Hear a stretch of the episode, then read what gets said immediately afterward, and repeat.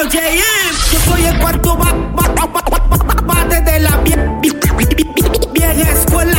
Yo soy el cuarto bate de la vieja escuela. Soy como soy y entiendo cada palabra suya y me doy cuenta de su necedad cada vez que murmura.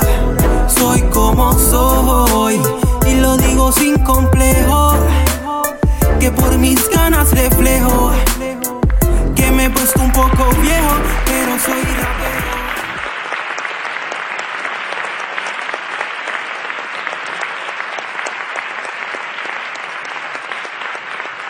Saludos amigos, hablemos de Wild Style, la película que motivó a la mayoría de los raperos a adoptar la cultura hip hop como su estilo de vida.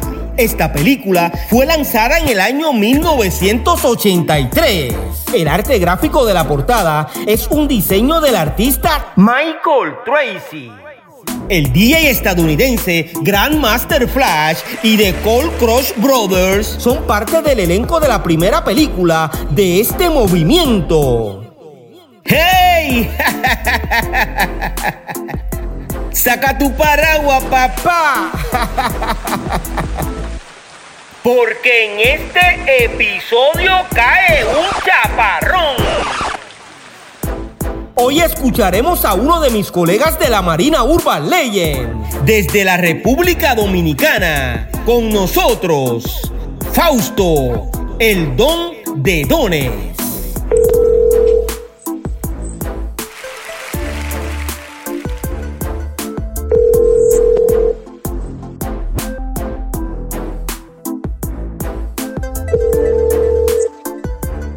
Buenos días. Dímelo, Fausto. ¿Qué es lo que hay, mi hermano? ¿Cómo estás, hermano? Todo bien, brother. Tranquilo, tranquilo, aquí. Un nuevo amanecer. ¿Y tú cómo te estás? Igual que tú, eh, despertando hace un rato para poder hacer esta entrevista. Y de verdad que no quiero eh, catalogarla como una entrevista, sino como una conversación de dos panas que janguearon por las calles de la Marina, bailando el electro boogie, el break dance, escuchando rap e improvisando en español y en inglés. Oye, Fausto, antes de continuar, ¿cómo tú estás, brother? Bueno, mi hermano, yo le doy muchas gracias a Dios de estar bien, de estar con salud y con todo el ánimo que se necesita para echar para adelante. Dejamos de vernos hace más de, de 30 Muchos años, años. ¿verdad? O Así, sí, mismo, así mismo es. así mismo como es. 30 años, pero hoy todos quieren saber quién es Fausto porque te mencioné en el evento de la Marina Urban Legends que estuvimos celebrando los 30 años del rap en español hace algunos eh, tres años o cuatro años, no recuerdo. Eh, Sí, sí, fue así. sí. Sí, y entonces te mencioné también en el primer episodio eh, que lo hice con nuestro amigo Fraren, quien te manda muchos saludos, brother. Ah, sí, Fraren. Siempre estamos en comunicación y ese es mi hermanito. Oye, pero gracias a Dios, después de 30 años, eh, logro hacer contacto contigo y, y créeme que para mí es una bendición de todo corazón eh, poder escucharte nuevamente, Fausto. Gracias, gracias igualmente. Y también yo siempre te, he dado seguimiento a, tus cosas que tú haces, muy interesante, siempre manteniéndolo real y activo, dejando, ¿sabes?, a, muchas personas que se, que se han perdido de cómo comenzó el género, de lo que se trata el género, y siempre te veo que estás activo con eso y de verdad eso es admirable. Gracias, de gracias. mantener- de mantener las raíces eh, que se mantengan fuertes para que no se pierdan. Se han perdido un poco, pero todo evoluciona. Eso Eh, es así, y hay que aceptarlo. Oye, Fausto, ¿qué extrañas de Puerto Rico? La gente. Y la gente. eh, han pasado tantos años de no estar allá. Y si tú, tú no te vas, te vas a sorprender que muchas personas me preguntan, ¿y tú eres boricua? Porque mi costumbre en realidad son de allá, mi forma de ver las cosas, la- las aprendí allá y tengo muchos amigos eh, de Puerto Rico, de todas partes. Y de verdad siempre le dejo saber a la gente de lo bueno que la gente allá. Al menos para mí siempre lo fueron, siempre lo son, siempre lo serán. Extraño la, el campo de allá, recuerdo ir a los campos, no he visto otros campos tan bonitos como los de allá. Y las playas, a mí no me importa lo que digan de las playas de aquí, de, mi país, en República Dominicana, pero no. Puerto Rico da la liga y sobrepasa muchas cosas eh, cuando se trata de eso. Y aparte de eso, la música, la originalidad, porque eso sí sobra en Puerto Rico, eh, los artistas originales. Y los mensajes que transmiten con todo y toda la música haber cambiado, tú te puedes escuchar bien y siempre hay un mensaje en lo que dice.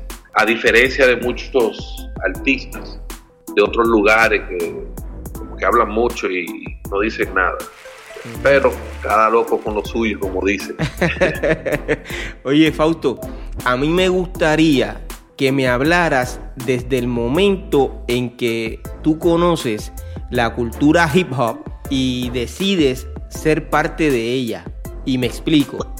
Cuando yo te conocí, que no sé cómo la vida o el universo eh, nos une para de alguna forma u otra estar en lo que ya tú estabas, porque siempre le digo a la gente que yo entro al rap porque eres tú quien me metes en esto. Yo recuerdo cuando eh, tú le pedías permiso a papi para que me dejara ir contigo. O sea, ¿tú entiendes? Entonces, este, y yo me mantuve eh, desde el principio mirando lo que tú estabas haciendo, tu forma de vestir, que siempre era bien, bien rapero, tú sabes. Me gustaría que la gente conociera esa parte y desde qué año, si lo recuerdas. Desde muy pequeño, mi papá, o sea, nosotros vivimos, vivimos en Puerto Rico los primeros años de mi vida, luego nos, nos trasladamos a Nueva York, al Bronx.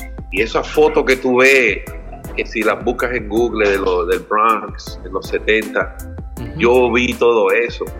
Y siempre veía en las calles, o sea, mi padre no hablaba inglés. Entonces, eh, siempre veía la música, me llamaba la atención, me llamaba la atención. Y recuerdo que un tiempo me, mandaron a vivir para allá. Y ahí fue que todo empezó. Comenzó con unos amigos, por cierto, Borico, pues, Javier, que él es DJ hoy en día. Empezó ahí. Y a mí me, llamó la atención fue todo eh, el electro boogie, como nosotros lo llamábamos. Eso fue lo que me llamó la atención. Y era increíble porque sin saber inglés, yo me mezclaba con los morenos americanos, me ponía a mirarlos y ellos oh, me veían igual que ellos, tú sabes. Como soy mulato, pues me veían igual que ellos, hasta que una vez se dieron cuenta que yo no hablaba inglés. Entonces yo practicaba, pero en el momento iba aprendiendo el, lenguaje. Cuando aprendí el lenguaje, empecé a entender, siempre ahorraba dinero para comprar un disco, toda la semana, siempre ahorraba, siempre ahorraba. Y ahí empezaba a ver eh, los géneros, cómo iban surgiendo, evolucionando, y te estoy hablando de los 80. Ya cuando yo me fui para Puerto Rico a vivir, yo ahí en ese momento tenía un hambre de, de, expresar lo que quería decir porque entendía que había algo que decir. Y ahí en realidad empecé a, improvisar. Nunca como que fui muy amante de, escribir. Siempre improvisaba al ritmo de la música, como que era la manera más fácil para mí de, expresar lo que, lo que sentía, lo que quería decir. En ese entonces en Puerto Rico ya estaba, tú sabes, el y el break, eh, acabando la liga, porque siempre de verdad eh, Puerto Rico ha estado presente en lo que se llama la historia del rap, porque si tú ves las fotos de los 70, siempre hay un boricuita blanco en el fondo, aunque tuvieran todos los morenos ahí, pero siempre había un boricuita en el fondo que había que respetarle y sacarle su, su comida aparte. y siempre, siempre, siempre la realidad es esa, siempre tú no veías otra, otra raza, otro, otra nacionalidad, ese un boricuita en el fondo ahí. Y muchas personas no saben, muchos de, las, de los estilos de ropa eran creados por latinos, diría puertorriqueños. Ah, bueno, entonces cuando empecé a, lo de rap, recuerdo que fue cuando estaba en el equipo de, de pelota en, lo- en Los Ángeles, ahí, Carolina, y fuimos a una piscina y había un tipo que subió la tarima. No sé si te acuerdas de Franklin. Sí, Eh, chacho, eh, sí. Franklin, que ba- Franklin bailaba Sí. brutal y, y Franklin me- él era bien agitador. Oye, pero rapeo, Sí, yo siempre lo hacía cuando estaba con él y yo era medio tímido. Sí, Oye, porque recuerdo, eh, Franklin vivía frente a tu casa. A mí mismo, eh, en la calle ahí, vivía al frente. Ajá. y, y bien, era bien agitador él, y entonces recuerdo que él me, me hizo subir, subí y rapié y ahí yo vi como improvisando el público se volvió loco. Wow. Entonces ahí fue que yo me, me sentí bien eh, como seguro. Y eso fue como en el 84, sobre el 80, no, como el 85 creo que pasó eso, 84, 85. De ahí para adelante, eh, ya tú sabes, empezaron los disco party. ¿Llegas a Puerto Rico en qué año? En Puerto Rico llego en el 1984, me acuerdo, porque creo que habían elecciones cuando eso. 1984. Y ya ahí ya tú sí. estabas dentro de la cultura hip hop.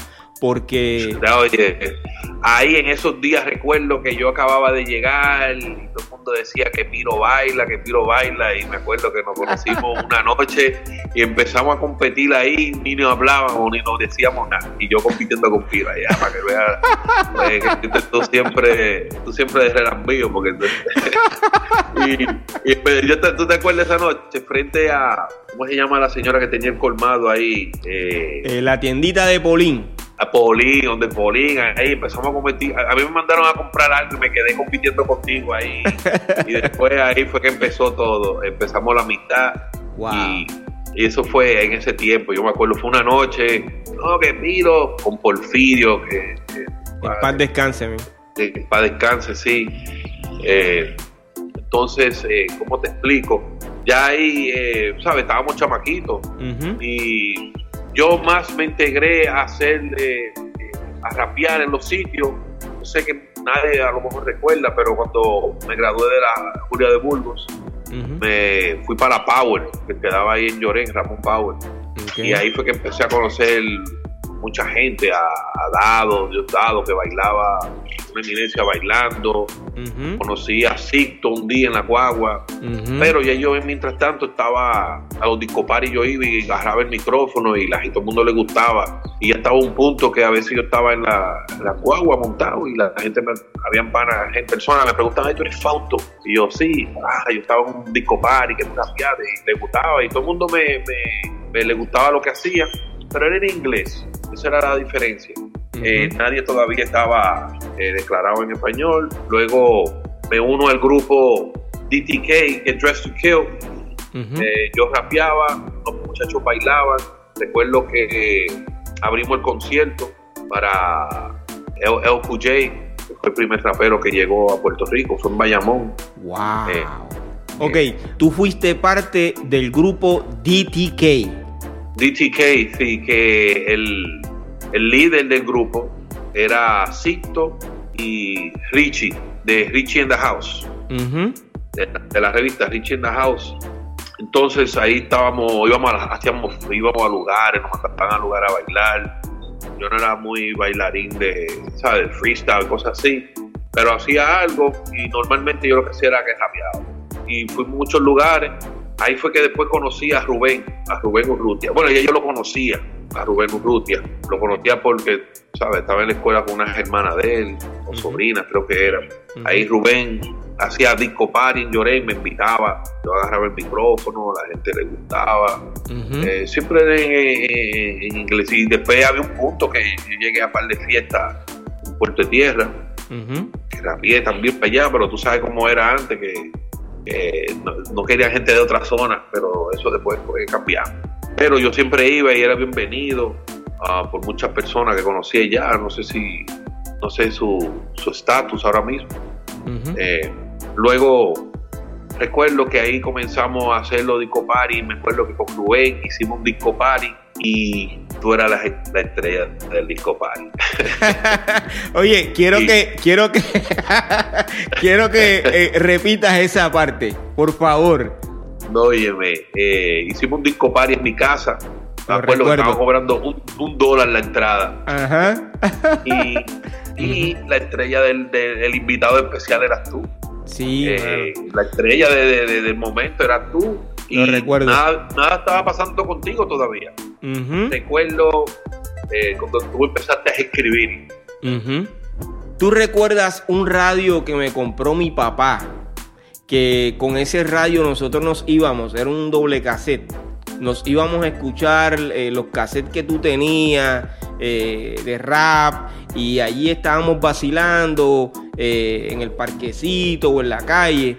¿Tú recuerdas que ese radio nosotros, bueno, digo nosotros porque fui parte, que lo desmontamos y tú lo pintaste de otro color? ¿No Sí, recuerdas yo eso? Sí, yo me acuerdo de ahora que tú lo Mira, no lo tenía en mente, pero me estoy acordando. Ay, Chacho, tú sabes lo que yo recuerdo, que cuando yo llegué a casa y papi me vio con ese radio de otro color. Esa parte no la contaste. Tú sabes que en esos tiempos era difícil que llegaran las cosas a Puerto Rico, Ujú, las modas, y uno, uno se inventaba sus modas, porque yo era uno, bueno, estamos saliendo lo del tema, pero yo era uno que vivía pintando los tenis, los pantalones, eh, yo siempre vivía haciendo algo para, para, para darle vida a lo que ya estaba. Volviendo a, a- a ti, en realidad ahí fue que yo, cuando vi que tú estabas escribiendo, yo dije, oye, pero es mejor escribir, porque a veces uno improvisaba, competía, hacía estas cosas así, pero nunca te acordaba de lo que decía porque fue improvisado, al menos que tú tuvieras el cerebro que tiene Jay-Z. No, porque Jay-Z nunca ha escrito una canción, el tipo tiene un cerebro Wow. eh, yo empecé a escribir, se me hacía un poco incómodo porque tenía en mi mente muchas cosas y hice un par de anuncios, yo me acuerdo, sí, me pagaron, no me acuerdo del anuncio, yo creo que tenía que ver con, con comida, creo que era. Eh, luego de ahí eh, estaba, ¿sabes? Yo estaba ya cerca, pero eh, no tenía esa motivación de alguien con conocimiento en el área. Entonces ahí eh, lamentablemente partí para, para Estados Unidos nuevamente. ¿En qué año fue que eh, te fuiste de Puerto Rico? Eh, creo que fue, si no me equivoco, 87. Si no me equivoco. Tuvo que haber sido 87, eh, 88, por ahí, no, no me acuerdo esa parte. Ok. ok. eh, que partí de la isla. Luego de ahí, siempre me mantenía en la música, me mantenía escribiendo, eh, me vi en circunstancias eh, no agradables y, y eso fue lo que me apartó en realidad de, de la música. Eso fue lo que me apartó. Pero entonces, cuando te fuiste de Puerto Rico, ¿tenías la intención de, de grabar algún disco o algo así? Siempre me mantuve escribiendo. Ok. Pero no tenías pensado grabar. Mira, nunca, nunca caí en un estudio. Siempre me mantuve como, como con las relaciones que tuve, que eran como underground. No, no tuve, no tenía visión en realidad. ¿Y tú recuerdas eh, los DJs eh, de nosotros allá en la Marina? Te voy a decir la verdad, ya cuando, ¿sabes? La comunicación de, de antes no es la misma de ahora y, y era difícil eh, mantenerse como al tanto. Al menos que yo levantara el teléfono y llamara a Fraren y ahí Ujú. Fraren siempre me, me contaba todo. Eh, había uno de Villa Marina, no me acuerdo el nombre de él, pero éramos amigos, Sí. compartíamos. Yo sé que era tu Eh, amigo porque ese que fue mi primer DJ, fuiste tú quien le dijiste a él, graba Piro, Ah, eh. DJ Lincoln, ¿cierto? Ah, sí, así mismo, ok, ok. es que van tantos años y estamos tratando de... Sí. de- y, y mira, y no es fácil eh, recordar todo eso porque Sí, fueron ah. muchas cosas. DJ Lincoln fue mi primer DJ. Porque recuerdo, y siempre lo, lo digo, que grabé mi primera canción que la titulé eh, Piro a lo Natural. La grabé en aquel eh, doble cassette que tú pintaste y lo pusiste bien chévere, tú sabes, bien old school. Eh, la grabé ahí luego.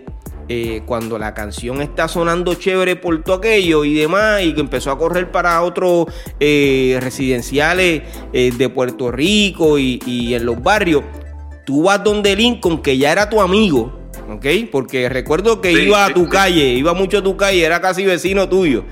Este, y le dice, graba Piro. Entonces él prestó su equipo y puso todo y él es el que eh, consigue la pista y grabamos la canción Planté Sí, Bandera.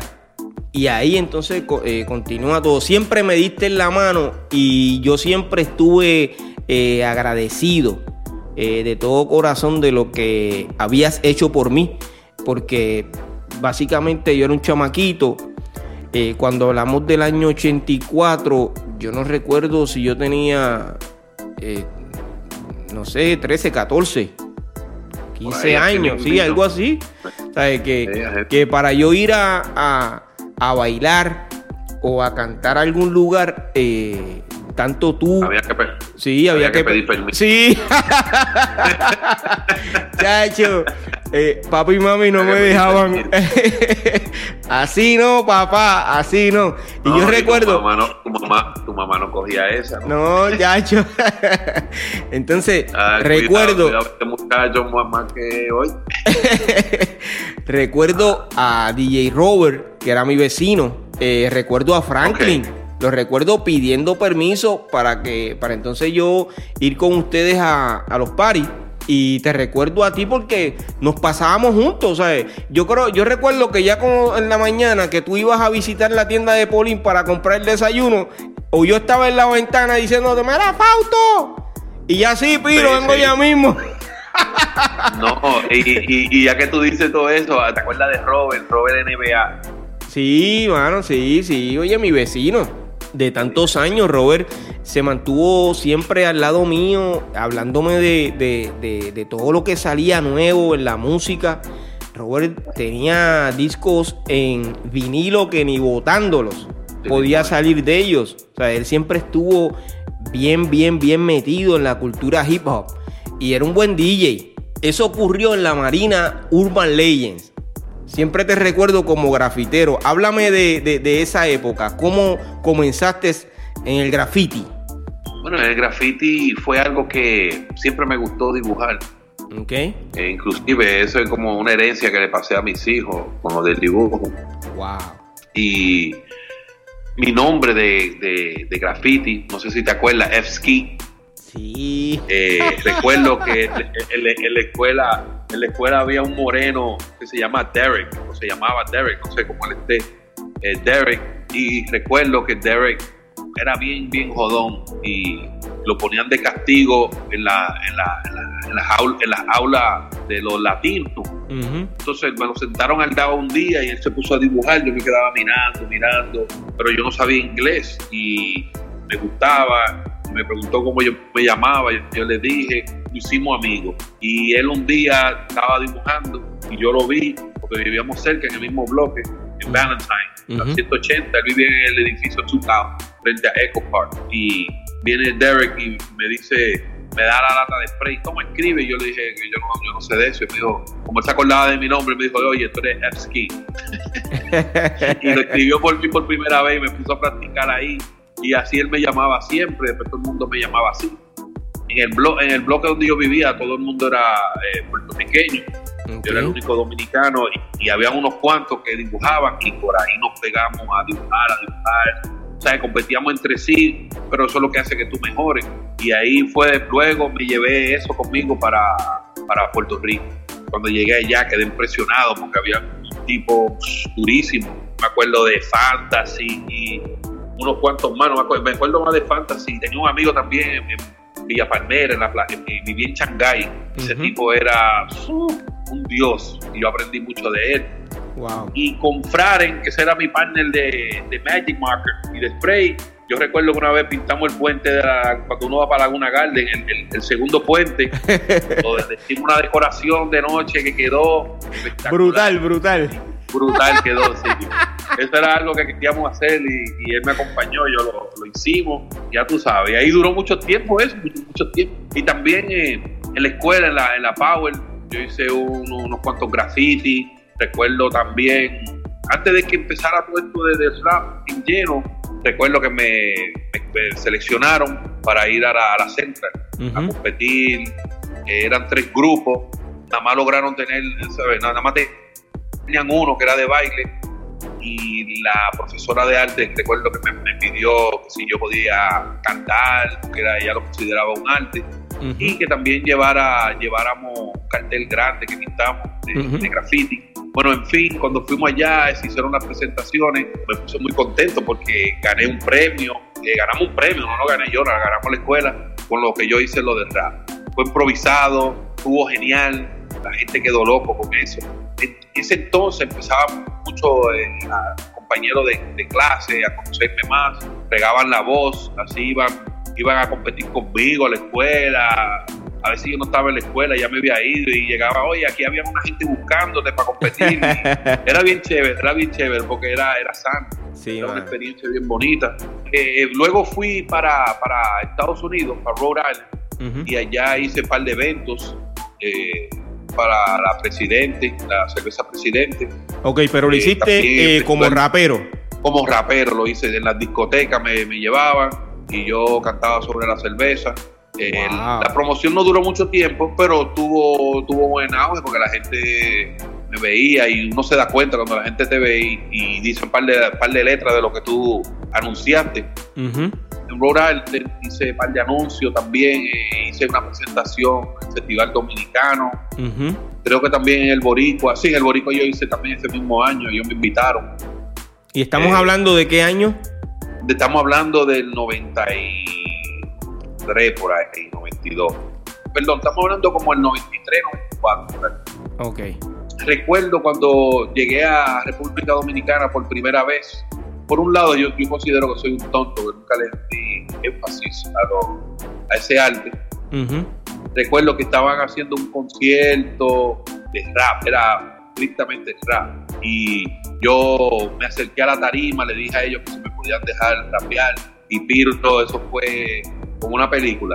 Yo subí, canté bien claro, ¿verdad? Le di el micrófono al sentador, Piro, y era un chiste en el momento. Cuando yo bajé, nadie aplaudió, pero todo el mundo se quedó mirando. Y en el léxico de aquí la gente decía, este tipo está cabrón. Y me miraban y me decían, oye, vino, y me decían, pero ¿y este tipo de dónde vino? Y yo por ahí mismo me fui. Y fue tan fuerte eso que un día estoy ahora en el sector que vivo, como a, los 3, 4 meses, había un grupo de muchachos que iban caminando, que se le veía que estaban en el género. Y me dicen, ven acá, pero tú una vez rapeaste en Boca Chica. Y yo le dije, sí oye, ¿por qué tú no seguiste cantando? ¿Qué es esto? Y yo, no, no, no, ¿sabes? Mi mente estaba en otra dirección, en otra dirección, ¿sabes? Ya uno tenía familia. A veces uno pierde como ese enfoque, esa visión de lo que uno a veces debió haber hecho, pero Dios sabe cómo obra. Bueno, acá puedo tratar de conseguir el audio de un muchacho eh, DJ, pero ya yo estoy, ya yo estaba más adulto, estaba casado, esposa, un niño y tenían un negocio. Eh, un muchacho le gustó algo que yo, un coro que yo había hecho, me, que me puse a escribirlo y él le gustó. Entonces me invitó para que grabara con ellos, era un grupo eh, de diferentes raperos y recuerdo que mi parte, eh, la, yo creo que fui yo que abrí la canción. Los muchachos rapeaban muy bien, había una muchacha, pero esto tiene, ya esto es como 10 años de esto y la canción se escuchó aquí, la gente le gustaba, pero el tipo como productor no era de promocionar las cosas debidamente. Entonces yo me fui a vivir para, para Chile. Estuve viviendo un tiempo en Chile, luego de Chile nos fuimos a vivir para Argentina y ahora acá estoy de regreso en la República Dominicana. Regresando al, al tema del rap en español, cuando comenzaste en la década de los 80, para ser específico, comenzaste en el rap en el año 84. 84. Ok. ¿Quién fue tu inspiración? Mira, eh, en verdad a mí me encantaba LLQJ, KRS-One y después luego el favorito de casi todo el mundo en esa época, Eric B. Rakim. Pero quien me motivó así más a, hacía como la competencia, tirar y todo eso, no fue ni, en realidad ni un artista, fue la película Wild Star. la puedes buscar, seguro aparece. Esa fue la, la, la, esa fue la, o ha sido la única película que te decía cómo era la calle en realidad. ¿sabes? La gente compitiendo, bailando, cómo era. Era todo más sencillo que ahora, porque claro está, era el comienzo, pero era el nacimiento de lo que era la tiraera y mantenerse al tanto, manteniendo un respeto también. Eh, esa película fue la que más me motivó porque me sentí identificado porque a mí me pasaba eso en la calle. Entonces yo digo, pues mira, eso es una verdad que sí es. Y ahí eh, eso Me, motivaba mucho y me preguntaba eso. Hay raperos que lo puedo mencionar, que a lo mejor nadie lo ha escuchado, uno como se llama Spoonie G. Él, él fue en esa época en Estados Unidos, en New York en realidad el tipo llevaba un mensaje bien heavy y pocoso y gustaba mucho. A mí me encantaba, pero motiva, motivación y que me inspirara fue la película Wildstar. Claro está, eso es como verme a mí y a ti compitiendo cuando estábamos compitiendo el Electric Boogie, ¿te acuerdas? que te ponía tu gorrita y, y bien con parón, ¿sabes? Privando, sí, yo sí y tú no. Y eso era, pero después que se acababa eso, los mejores amigos. Eso es así. Oye. Era como una parte, algo aparte. Y ahora que tú hablas de eso, recuerdo los eh, guantes blancos para bailar electro boogie. Tú tenías los tuyos. Está brutal, man. Óyeme, ¿cuál fue tu primera canción? Y aunque ya me dijiste que siempre eh, estabas improvisando, pero en algún momento dado te sentaste y escribiste una canción. Eh, ¿Recuerdas el título de esa canción? Me acuerdo de ella. No le puse título, pero en realidad, bueno, el título hubiera sido Me tratan de imitar. Ok, y la hiciste. Sido el título. O sea que la canción es en español. Es en español completamente. Fue como lo, primero que yo escribí en español. Wow. Eh, y, y, recuerdas esa canción? Fue lo primero que. Claro. que tratan de imitar pero no pueden igualar. Pues cojan una silla porque acaba de llegar el maestro que trae una nueva lección. Saca tu lápiz y libreta para que tomen dirección. Cálculos integrados como la matemática. Todo lo que lanzo es una secreta táctica. Tratan de averiguar cómo es que lo hago, pero es un talento que he poseído desde mis pequeños años. Yo mismo me explicaba, eh, bueno, ya tú sabes. En aquella época, eh, ¿tuviste algún DJ? Estuve con unos cuantos DJs. Ok. Eh, tenía. Estuve con Rubén, Rubén eh, Rutia. Estuve con él. Él hacía fiesta, ponía música, yo rapeaba. Y de ahí no pasaba. Ok. Teníamos una mitad. ¿De qué Rubén tú me estás hablando? Ese es Rubén de. El que cantó, creo que fue la escuela okay. escuela. Ok, sí, sí, Rubén DJ. Eh, te hago una pregunta. Eh, cuando tú cantabas rap, eh, que tenías ese contacto con él, donde tú ya lo habías seleccionado para que él fuera DJ o te hiciera algún trabajo como DJ, ¿él cantaba rap? No. Nada. lo único de él era DJ y más nada. Yo me sorprendí cuando vio, cuando vi que salió con la canción pero él no era, él no era, no era, Fue algo que surgió luego. Además de, ese DJ, eh, ¿con quién más eh, hiciste algún tipo de, contacto? Contacto tenía con unos DJs de una emisora muy poderoso ellos. Ellos querían trabajar, eh, hacer algo conmigo, pero como no me acuerdo el nombre de ellos, yo sé que tenía un pana que fue que me presentó con ellos y ya me llevaban a unos cuantos conciertos y me, dejaban rapear. Eh, y hacían conciertos de DJ, música y me dejaban, rapear. Y lo hacían de, creo que era X100, estaba X100. Eh, ellos, ellos trabajaban a veces con DJ Barón, creo que era. Pero no es que eran, no es que trabajaban para eso, sino que ellos trabajaban, no me acuerdo el nombre de ellos, pero había un pana que estaba con ellos bien lleno de lleno, que se llama Nelson eh, bueno, el muchacho que estaba con ellos, eh, Nelson, que es de, de Llorent era de Luis Llorent Torres, de por los lados por las Malvinas, pero él vivía en Carolina. Mm. Nelson. Nosotros nos vamos bien, bien panos. Ok. Y él fue que me introdujo a ellos, eh, me introdujo con ellos y, y hacíamos un par de cosas y ellos, y yo les gustaba lo que yo estaba haciendo. Ujú. Lo único que había que esperar que yo concluyera con un contrato que teníamos para ejecutar, pero en ese entonces yo me fui para, para Estados Unidos. ¿Y la razón por la que te fuiste de Puerto Rico fue? En realidad no había ninguna razón. Yo fui a pasar unas vacaciones y por allá me quedé. Eso, y me perdí de todo lo bueno, diría yo que sí. Y así pasó. Tú sabes que ya en el año 1986 en adelante eh, se formó un movimiento de rap en español sólido, donde surgieron otros raperos que representaban eh, eh, los lugares de donde venían. De ese movimiento como tal, eh, ¿tú conociste algunos raperos? Eh, wow, tengo uno ahí. yo creo que tú lo entrevistaste a él. MC Bass. Sí, a Bass, yo lo conocí. MC Bass, yo lo conocí. Ajá. Es muy chévere persona. eh, teníamos buena química, así como, como conocidos. Ujú. Pero MC Bass, yes, yes. Y me Wow. gustaba cómo rapeaba a mí.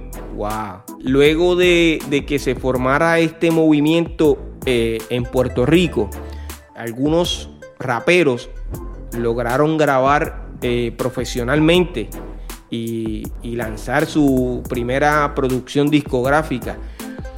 Eh, ¿Te hubiese gustado ser parte de ese grupo de raperos? Por supuesto que sí. Por supuesto que sí. ¿Cómo tú describes esos años eh, de tu vida como rapero? Como rapero, yo lo puedo describir como. Eso era como un libro con muchas hojas en blanco. Cada evento, cada situación que tuvo que ver con eso, es algo que quedó impreso y marcado, la cual que hasta hoy en día me, me aplico y, y aprendo mucho de- de lo que ya hice. ¿Recuerdas los paris que se formaban en la Marina, en Los Ángeles y los Towers? Claro que sí. Yo recuerdo un party. Inclusive en ese party iba yo a rapear y cuando fui para el bendito party había un- una orquesta en ese party. Y yo iba bien fronteado para allá con Fraren, con Juan Lobo, íbamos para allá bien fronteado y cuando llego para allá la orquesta tenía la misma camisa que yo. Pero no- no- tú no recuerdas cuál era la orquesta, si era de allí mismo de, de Los Ángeles. No me acuerdo, yo creo que era de Los Ángeles, sí. Y Ajá. yo, oye, mano, y yo que había comprado esa camisa hace tiempo esperando que venga aparezca un parisito. Tú sabes cómo uno se ponía. Eh, su ropita y todo esto. Y yo recuerdo, eso fue bien, bien gracioso. Inclusive, Juan me acompañó a la casa a cambiarme de ropa, para que lo saben, que te la montan todas. la montan todas. Eh, pero luego eh, te subiste a tarima y la pusiste en la China, ¿cierto? Claro, claro, claro, claro. Sí, me gustaba porque todo el mundo me apoyaba, todo el mundo le gustaba, mucha gente no sabía lo que yo decía. Yo me acuerdo una vez, hubo una machina detrás de Bebo y había un tipo rapeando ahí. Yo no sé si tú te acuerdas de eso. Sí, mano, sí, ahí. sí. Y ahí agarré yo y ese recuerdo, eso fue la primera vez que yo dije algo en español. Porque está en una competencia entre un tipo, el DJ y otro tipo ahí. Eh, cuando le tocaba, me tocaba a mí, ponían unos beats que no estaban, no, no eran, no eran buenos, pero para él ponían. Entonces yo le dije, oye, tú me vas a poner ese mismo que él puso. Y el tipo era mayor que yo. Y yo, yo recuerdo que él, el tipo se encojonó. El tipo quería hasta meterme las manos y, y, de, y, de, y de la nada apareció Sombra. ¿Te acuerdas Sombra? Sí, nuestro hermano. Ay, apareció ese negrito ahí. Mira, si le pone la mano, papá, lo exploto aquí mismo. Y así por el estilo, oye, pero Oye, pero déjame decirte algo. Yo recuerdo ese momento que cuando tú te subes a la tarima, aquello se quería caer. Eso sí yo lo recuerdo porque eh, en el corillo hablamos de ese momento. Y hasta los otros días, hablando con Fraren y con mi pana Alfredo, eh, tocamos ese tema. De ese momento cuando tú te subiste ahí arriba. Porque para nosotros fue un orgullo, tú sabes, uno de nosotros ahí arriba y, le- y yo recuerdo que la gente empezaron a brincar y a gritar, bueno, fue algo impresionante y que es un bonito recuerdo. Eso es así, brother. Sí, sí. Porque lo que yo hacía lo hacía natural. Yo lo hacía para coger fama y a veces a mí me gustaba cuando yo iba a los paris en Carolina, que había unos verdugos, oye, unos, unos asesinos liricales en Carolina y yo llegaba y al principio yo iba con Juan, siempre con Juan Torres, siempre nos íbamos para allá y íbamos a los paris, me iba con Frare y íbamos para allí, nadie sabía quién yo era y yo tranquilito ahí, inclusive todo el mundo rapeaba, todo el mundo volvía loco, pero cuando después yo iba con el DJ, mira, eh, puedo tirar algo, me daban, sabes que siempre le gustaba hacer eso, me daban ese micrófono, oye, me, me, me gustaba porque normalmente casi todos los que habían rapeado iban por de mí y decían, oye, violento, le gustaba, decía, oye, me gusta, me gusta, y ahí por ahí se iba y, y- y siempre dejaba un- una, un- una buena, siempre salía con el pie derecho, ¿sabes? No se armaban competencias, porque ya sería otro, otro tipo, pero el compartir y todo el mundo gustarle lo uno hacía en ese entonces, a veces me pregunto qué hubiera sido si, si me hubiera quedado en el género, ¿sabes? ¿Qué hubiera sido, cómo hubiese sido el género? No digo que esté mal, pero me, me, me quedo pensando en que, cómo hubiese impactado lo que, lo que, cómo yo tenía que decir, quería decir. Ok, eh, pero pensaste que en algún momento el género evolucionaría como lo ha hecho hasta el día de hoy. Sí, mira, ahora en el día de hoy, en realidad eh, ha evolucionado, pero sabe que está evoluciona por lo que agarran de, de Estados Unidos. Por ejemplo, el trap, ¿sabes? Un ejemplo, el reggaetón fue algo original. Ya ahora el trap, eso, tú sabes, agarran de no se oye mal, se oye bien, me encanta. ¿Pero te gusta el reggaetón?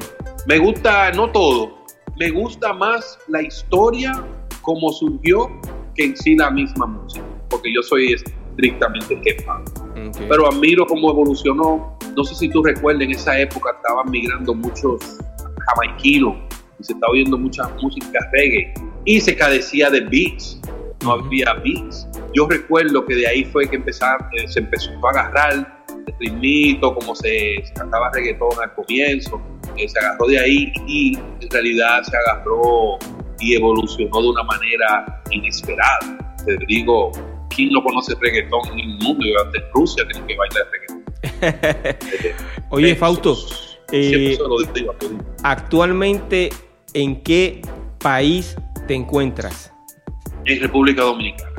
Wow. ¿Y a qué te República dedicas Dominicana. ahora?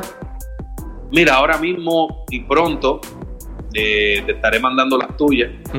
Eh, tengo una compañía de serigrafía y estoy trabajando en dos marcas. Me dediqué más a diseñar. Eh, de todos los negocios que he hecho, me quedé pensando en tratando de hacer algo que me gusta y no se me haga difícil eh, ejecutarlo.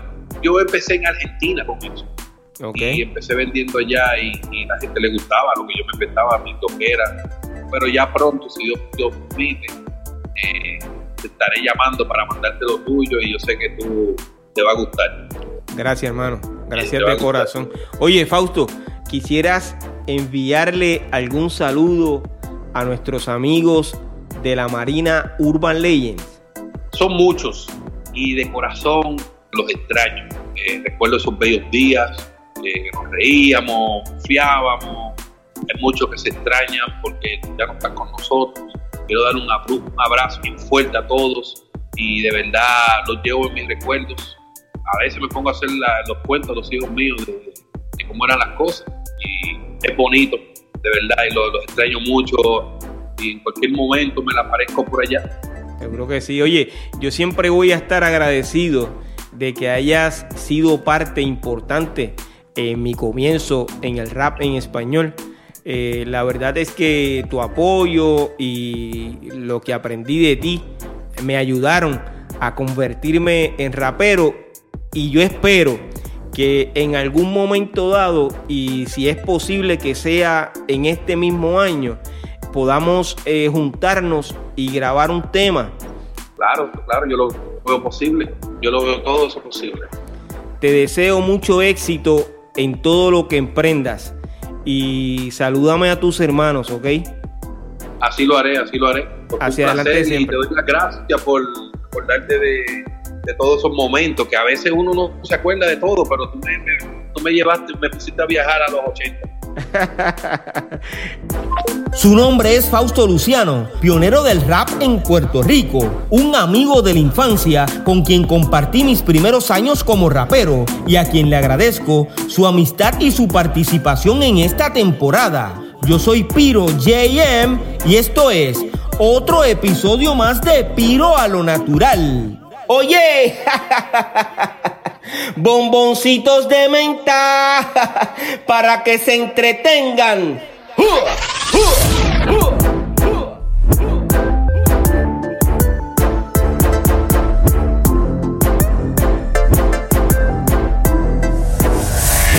Soy como soy y entiendo cada palabra suya y me doy cuenta de su necedad cada vez que murmura. Soy como soy y lo digo sin complejo que por mis ganas reflejo que me he puesto un poco viejo, pero soy rapero.